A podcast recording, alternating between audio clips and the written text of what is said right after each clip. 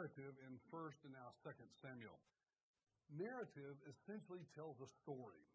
And oftentimes, narrative presents a challenge to us as biblical interpreters with regard to the message that that story is telling. It's more difficult, it's more challenging to pull a message out of narrative material than, say, sometimes uh, the epistles of the New Testament. They'll come right out and say what the propositional truth is. Oftentimes, in a story, there is no declarative statement as to who's wrong and who's right. We have to read the story, we have to take all factors into consideration and see why that story has been included in the biblical text.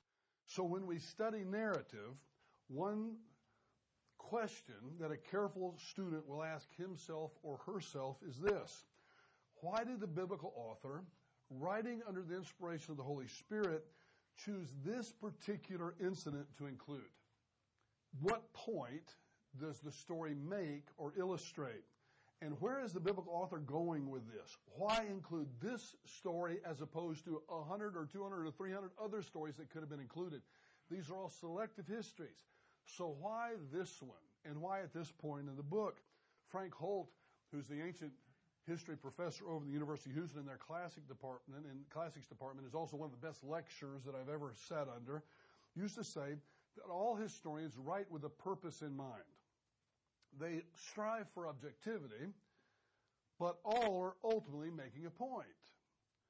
If one writes the history of the Revolutionary War, for example, the amount of information that, that one could pull from is massive, absolutely massive.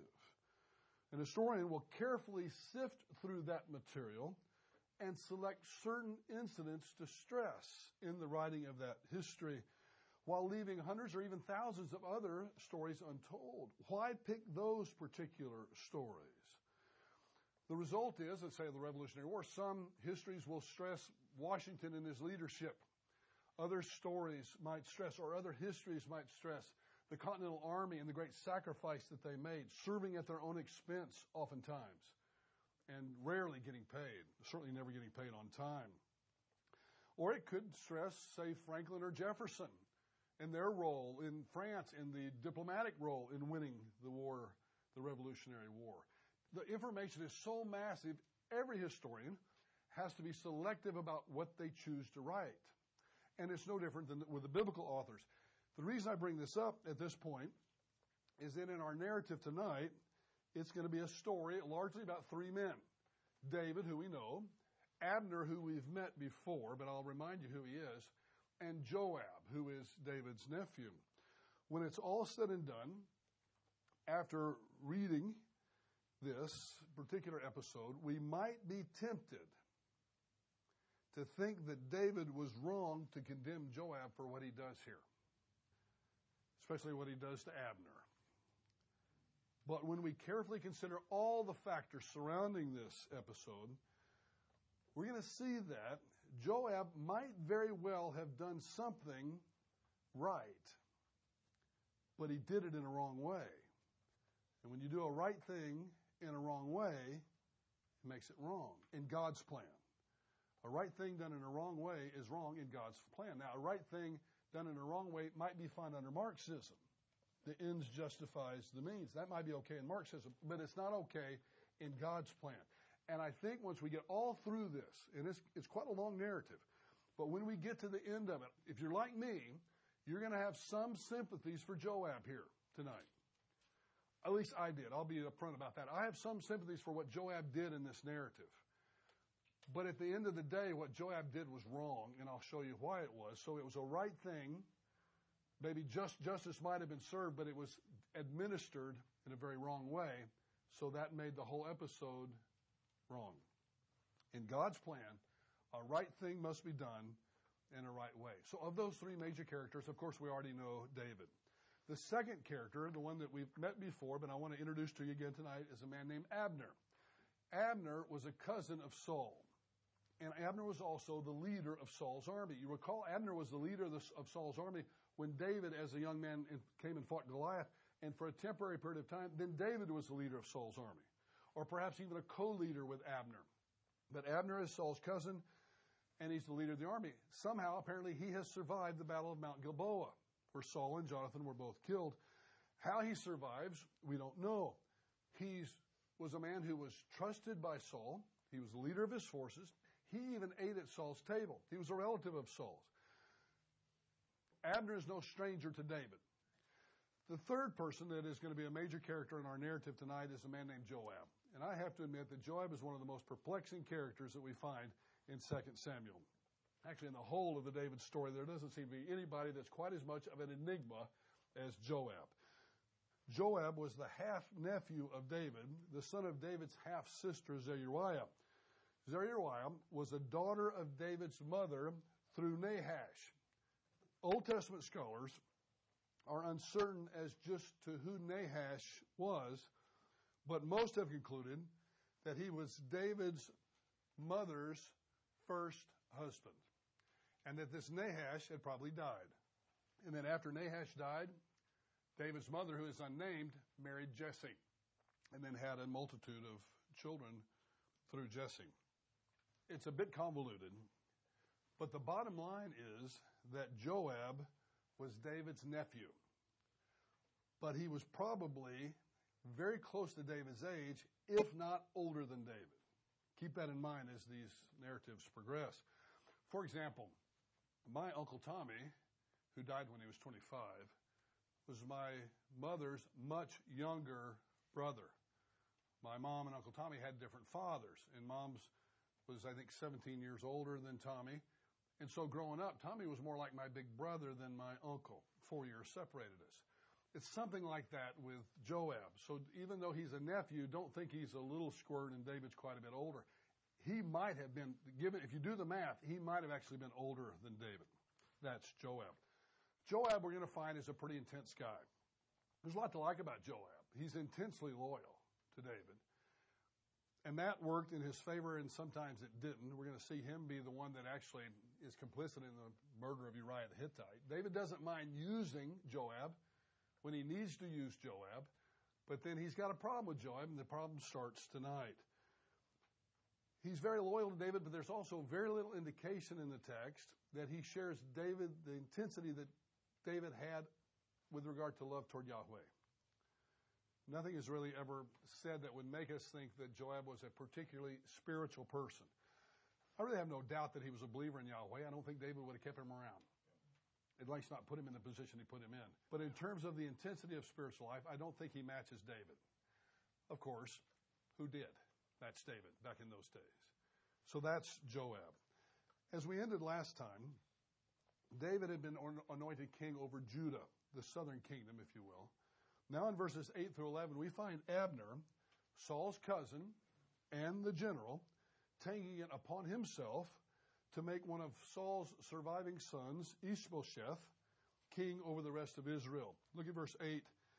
But Abner, son of Ner, commander of Saul's army, had taken Ishbosheth, son of Saul, and brought him over to Mahanaim, and he made him king over Gilead.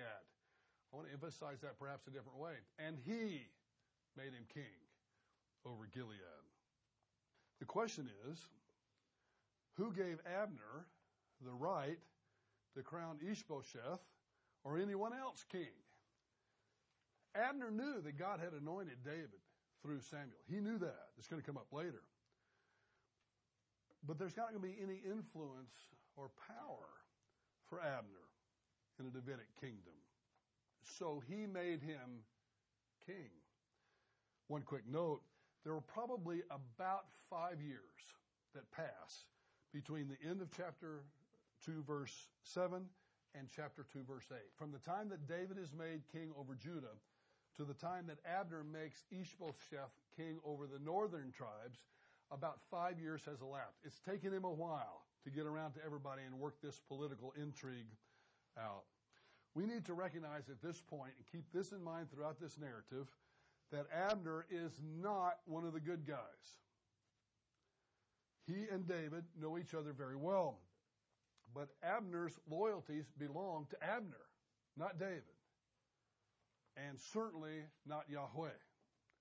So keep that in mind as we see what Abner does and then what happens to Abner. Abner is not one of the good guys. I'm not going to say at this point that what happened to him was right or at least it wasn't done in the right way. But he's not one of the good guys. That's what makes this such a complicated narrative. Keep that in mind. So we have the southern kingdom under Davidic control, or at least the, nation Judah under Davidic control. The other tribes under the control of Ishbosheth, but really under the control of Abner, because he's the power behind the throne. As you might expect, armed conflict becomes inevitable. And so eventually, it came about that Joab led a force slightly north of Hebron to face Abner and the, and the armies of the north as they move down. And they meet by the, the pool of Gibeon. One group was on one side of the pool, another, the other group was on the other side. Perhaps during this meeting, there was an attempt to negotiate a peaceful settlement between the two groups. If that was the case, all we know is that it didn't work out. And so they decided, as was customary in the ancient days, that they would send a small group out from both the armies, both the army of David and the army of Ishbosheth, or to put it with the commanders that were there, the army of Joab, but remember, Joab belongs to David, the army of Joab and the army of Abner. They meet around this pool. They can't negotiate a settlement, so they say, instead of everybody fighting, let's send 12 of our choice men out. They can meet in the middle or meet at a, a prescribed place. They can fight it out. Whoever wins, wins. You've heard about this before, haven't you? Similar to what Goliath challenged with regard to the Israelites. This was not that unusual in ancient cultures to send one hero out to battle, and whoever won that, then they'd settle it right there. Patton wanted to do this in World War II, but nobody let him. nobody would agree with it. He was such an ancient historian himself. So these 12 men on both sides go out. 24 men. They go out to the place of battle. They meet in the middle. Each of them grabs the other person by the head and stabs the other one in the belly. All at the same time, all simultaneously, all of them are dead. All 24. The plan doesn't work. So what do you do when all 24 champions, 12 on each side, die? Then it's on. Both the armies get into it. At that point, the army of Joab, the army of David, routs the army of Abner. And that chase ensues. And this is where we'll pick up the narrative in verse 18. Now the three sons of Zeruiah were there, Joab and Abishai, and Asahel. And Asahel was as swift-footed as one of the gazelles which is in the field. And Asahel pursued Abner and did not turn to the right or the left following Abner. Then Abner looked behind him and said, Is that you, Asahel? And he answered, It is I. So Abner said to him, Turn to your right or to your left and take hold of one of the young men for yourself. Take him for yourself for his spoil. Nice guy. He said, Don't kill me, kill one of these guys over here. But Asahel was not willing to turn aside from following him. And Abner repeated again to Asahel, Turn aside from following me. Why should I strike you to the ground? How then could I lift up my face to your brother Joab? However, he refused to turn aside. Therefore, Abner struck him in the belly with the butt of the end of the spear, so that the spear came out his back, and he fell there and died on the spot. And it came about that all that came to the place where Asahel had fallen stood still. Many of those who were in this pursuit stopped to honor Asahel, but two didn't Joab and Abishai. They're Asahel's brothers. Joab and Abishai keep up the pursuit of Abner. And finally, they catch him on a hill, but he's not by himself. He's surrounded by men from the tribe of Benjamin, which were known to be great warriors. Now look down at verses 26 and 27. Then Abner called to Joab and said, Shall the sword devour forever? Do you not know that it will be bitter in the end? How long will you refrain from telling the people to turn back from following their brothers? And Joab said, As God lives, if you had not spoken, surely then the people would have gone away in the morning, each following his own brother. Joab's right here. This is Abner's fault. Abner's the one that started this.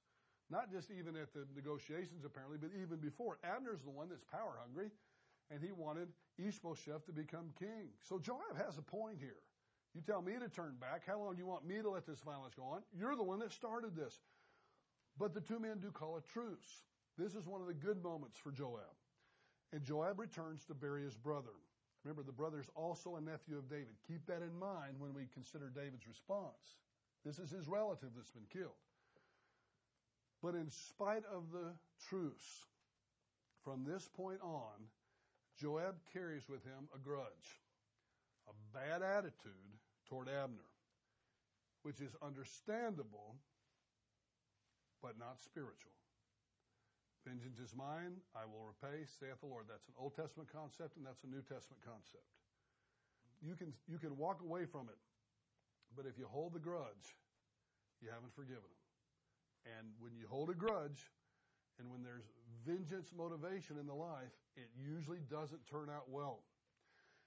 Some might quip, well, it doesn't turn out well for that guy for sure. You know what? It usually doesn't turn out well for the one that's holding the grudge. And it won't turn out well for Joab. But in this battle, it turns out okay. Immediately it does. Joab's forces end up killing 360 of Abner's forces, and they only lost 19, plus Asahel. The truce, of course, doesn't last. And there ensued a civil war between David and Ishbosheth, between Judah and the rest of Israel. Verses 2 through 5 of chapter 3 then become a parenthesis which return to the theme that we discussed last week about David's failures. He was great in so many areas, but he fell short when it came to marriage and family. So verses 2 and 3, I'm sorry, 2 through 5 give a list of David's wives, at least six wives to this point. Um, Michal is not mentioned, and of course, he hasn't married Bathsheba yet. Now, I want to draw your attention in this list of six wives. I want to draw your attention to two of the sons that are born, just two, because these two are going to come up big time later in the narrative. Amnon in verse 2, who was David's firstborn, and Absalom in verse 3. These two fellows are going to figure prominently in the discipline that David receives for the episode with Bathsheba. His firstborn and then his beloved Absalom are both going to be part of that discipline, but they're listed here. It's interesting that the human author, under divine inspiration, in the midst of this narrative, stops and reminds us once again about this negative part of David's life. Some commentators might say, well, this is reminding us of all the prosperity that David had. And that'd be like saying, that when when Solomon talks about all the wives that he's had in Ecclesiastes, he's doing it in a positive way. No, this is a negative. This isn't a positive. It's a listing, but it reminds us of the negative that we saw last time. And then leaving the parenthesis, we go to verse 6. And it came about while there was war between the house of Saul and the house of David that Abner was making himself strong in the house of Saul. Again, remember, Abner's not a good guy. He's making himself strong in the house of Saul. Abner wanted power. One way to demonstrate that you were the boss in that culture, and I stress that, in that culture, because this is going to offend our sensibilities. But in that culture, one way to make sure that people knew you were the boss was to sleep with the concubine or some of the concubines of the one who was king. Look at what happens then in verses 7 and 8. Now Saul had a concubine whose name was Rizpah, daughter of Ai. And Ishbosheth said to Abner, Why have you gone into my father's concubine? Then Abner was very angry over the words of Ishbosheth and said, Am I a dog's head that belongs to Judah? Today I show kindness to the house of Saul your father, to his brothers and to his friends, and have not delivered you into the hands of David, and yet today you charge me with guilt concerning the woman? As strange as it seems to us, in that culture, Ishbosheth had the rights to his father's concubines. If anybody was going to sleep with them, it would be Ishbosheth. He is openly challenging Ishbosheth's leadership. In fact, he's taking his nose and he's rubbing it in it that I'm the one that puts you in power. He even says as much in this verse. After all I've done for you, after all I've done for you, and now you're going to give me a hard time about sleeping with one of these concubines. He never really denies that he did it. He just gets upset about it. Some theologians today like to incorporate culture into their systematic theology. But usually when that happens, it's done with a great deal of danger how would you like to say, well, that was a culture back then, so that must be the theology of this passage? Not hardly. It's just mentioned. There's no moral judgment that's made. It was part of the culture of that day. Certainly, because it's part of the culture of that day, it does not mean that it's part of the biblical narrative as far as a prescription for us. It's descriptive, not prescriptive. This is an open power play on Abner's part. He doesn't deny it, but he just turns to the old, after all I've done for you card. Then in verse 9, Abner gets irritated to say the least. May God do so to Abner, and more also, if as the Lord has spoken to David, I do not accomplish this for him. Okay, wait a minute, Abner. You already know what God has spoken to David, and you didn't care a bit about it until you were insulted by Ishbosheth. And now you're going to say, I'm going to take my toys and I'm going to go over to David. If you're going to insult me like that, then I'm going to make sure you're no longer king at all because he knew if he went over to David, Ishbosheth doesn't stand a chance. He's a fairly weak person to begin with. And then in verse 10, if I do not accomplish this for him, to transfer the kingdom from the house of Saul and to establish the throne of David over Israel and over Judah, even from Dan to Beersheba, I'm going to give him the whole thing. I gave it to you, I can take it away from me anytime I want to. It's like Bill Cosby used to say in that comedy routine about his kids. He'd take, take a look at him and said, I brought you in this world, I can take you out and make another one just like you. Well, that's basically what Abner, yeah, never heard that one. That's basically what Abner is saying to Ishbosheth. Again, Abner is not a good guy. In verse 11, and he could no longer answer Abner a word because he was afraid of him. Abner would bring the rest of Israel over to David. The implication, while not stated, it's at least implied in Abner's mind that in return, if Abner lays the kingdom at David's feet, that David's going to do something, something nice for Abner. In those cultures, the nice thing that would typically be done would be you would be made the commander of the armies. Who's the commander of the armies right now in David's army? Joab. Now, Abner's pulling a power play. He's going to bring the rest of the tribes over to David. What does Abner, at least culturally, probably expect? Joab's job. Before we ever get to Joab, he's going to show up in a minute. Can you see why Joab might not like this very much? He already hates the guy. And now it's very probable that the guy is working to take his position of leadership. David makes the deal. But interestingly enough, he wants Michal, his first wife, back. You remember, Saul took her away and gave her to another man. She's been remarried for some time now, probably at least a decade. I don't think David really loves Michal. I think he wants her back to make a point. He's, we've already got six wives listed here. He can't be lacking for companionship. but he wants to make a point. It's also a diplomatic move. We don't think this way, but I, I want to present it to you. If he has Michal back as one of his wives, then he has uh, some diplomacy with the northern tribes because she's Saul's daughter. So it's going to look like we're one big happy family here. He wants her back. A quick note looking into the future, it never works out for them. Michal never has any children for David. It's never a good union. In fact, well, in fact, let's look at this. So David sent messengers to Ishbosheth, Saul's son, saying, Give me my wife Michal, to whom I was betrothed for a hundred foreskins to the Philistines. And Ishbosheth sent and took her from her husband, from Paltiel, the son of Laish. This is a sad scene in verse 16. But her husband went with her, weeping as he went, and followed her as far as Bahurim. Then Abner said to him, Go, return.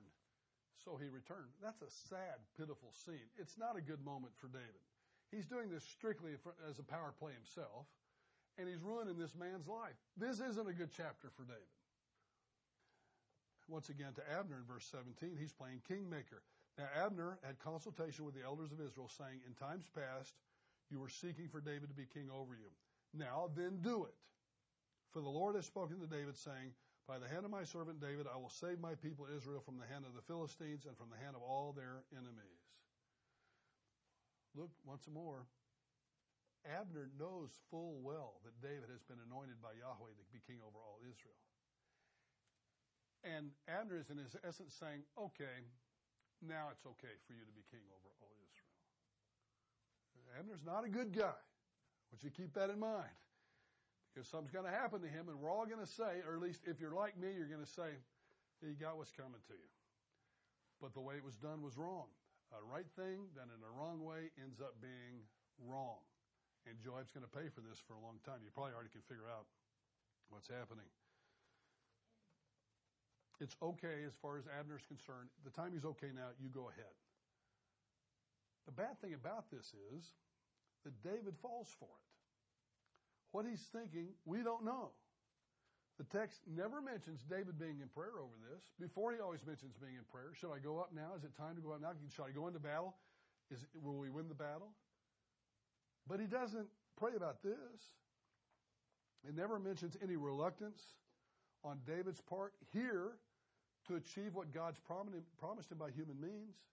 For that whole 10 years that he's running, maybe almost 12 years that he's running, he never will take Saul out, even though he has the human means to do it, because he's, I'm going to wait on God's timing. All of a sudden, David throws that out the window and he takes the deal. He'd never done this before. I would propose that this is totally out of character for David. So in verses 20 through 21, 20 and 21 rather, David makes the deal. There's one person, as you can already imagine, who's not going to like this deal one bit.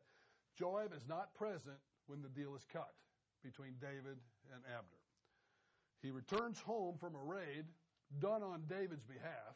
He's out there working, and he comes home only to find deal, uh, that David has, in essence, cut a deal with the devil. At least in his mind, Abner's the devil. So he confronts David. What is this you've done? Are you out of your mind? But to no avail. This is the man who killed my brother, your nephew. His intentions are evil, Joab tells him in verses 23 and 24. David doesn't listen. He apparently doesn't feel the need to explain his actions to one of his subordinates. Nothing is really said about what David thought about this. And here's where Joab's train goes off the track. Pick it up in verse 26. When Joab came out from David, he sent messengers after Abner, and they brought him back from the well of Sirah, but David didn't know of it. So when Abner returned to Hebron, he took him aside into the middle of the gate to speak with him to speak with him privately. Those gates weren't like the, the fence gates that we have now. Those gates would have been several feet wide. So inside the gate would have been a fairly secluded area, but it would have been a fairly secluded area that was right next to probably a very well traveled area. So Joab calls Abner, come here, I want to talk to you for just a second. Pulls him into the middle of the gate, and then he struck him in the belly so that he died on account of the blood of Asahel, his brother. Now, this is key. I told you with narrative, we've got to take all the clues and figure out what's going on here. The reason Joab kills Abner is not so much that he thinks that Abner is trying to work David. It may not even be so much that he thinks Abner is trying to get his job or even that he fears for his own life. He's still mad about Abner killing his brother. This is a vengeance killing, and that's what makes it wrong. People like to talk about executions as though states were taking vengeance. No, justice is different from vengeance. Vengeance would be if the family went and, and hunted the person down and killed them in the street. Justice is when the system has worked and there have been appeals and, and everything has been checked out. And then the state solemnly and soberly executes a person. This was not that. Joab had no authorization to do this. This was strictly based upon emotion and strictly based upon pent up anger toward what Abner had done. When David finds out about this, you can imagine he's livid he immediately proclaims his innocence in the matter. And you can see why he would have to. He's working this deal with Abner to bring the, all the northern tribes down and bring them into one so that they be unified. And one of his men, his general, kills Abner in the process.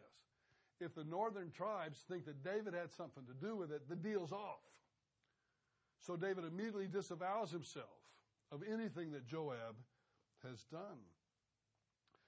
And he pronounces a curse on the house of Joab, holding both Joab and his brother Abishai responsible. Apparently, Abishai was there. Look at verse 30. So Joab and Abishai's brother killed Abner because he had put their brother Asahel to death in the battle of Gibeon. Then David said to Joab and to all the people who were with him, Tear your clothes and gird your sackcloth and lament before Abner and King David walked behind the bear. It's kind of ironic. Really, the only punishment at this point that he gives Joab is he's going to put a curse on his house. And then he makes Joab be the one to go out and tell all the people they need to come to the funeral. In this case, David was doing more what was expedient than what was right. He needed Joab. Joab is his hit man. Joab's his right hand man. And he's not going to discipline him. He curses him. May, may all these bad things happen to you and your house, but he still employs him. I love David. My son is named after David, King David.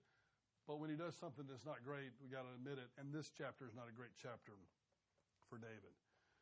Was Abner a bad guy with bad intentions? Answer is yes. Seems always was. Was Joab right in killing him? No, he wasn't. He had no authority to do so. Joab worked for David. David's the only one that could give him authority to kill Abner. And since David didn't do it, Joab was wrong for executing Abner. Now, had David said to do it under the custom, under the law of Israel at that time, Joab would have been justified. David's already told people to go stab that guy and kill him. You remember the one that brought the news about Saul? That wasn't a murder, that was an execution. But this is a murder. The king should have made this call, not Joab. It was a right thing for Joab to do to want justice in the case of Abner. He was right for wanting to defend David from Abner's evil intentions. He may even have been right to want to defend himself against Abner, who would have probably taken his place as leader of the armies and probably done away with Joab. But even if he did a right thing, he did it in the wrong way. And that made it wrong, and that's the point of this story. The chapter ends with David mourning Abner, much like he mourned Saul. I have to say, though, that verse 38 seems a bit over the top to me. Then the king said to his servants, Do you not know that a prince and a great man has fallen this day in Israel? David's poured it on a little heavy here, I think. As the chapter ends, David finally evokes the name of the Lord, but not in prayer. He evokes the name of the Lord as he curses Joab. Verse 39 And I am weak today, though anointed king, and these men, the sons of Zeruiah, that's his sister, by the way, are too difficult for me. May the Lord repay the evildoer according to his evil. So he evokes the name of the Lord as he curses Joab. I see no heroes in this chapter. David's not a hero here. Abner's certainly not a hero. And Joab, not really a hero because he sought revenge, not justice. David seems to resort to human means to establish what God has promised him. First time he's done that. Abner's in it for himself from beginning to end. Joab allows hatred and revenge motivation to get the best of him. The moral to the story a right thing must be done in a right way.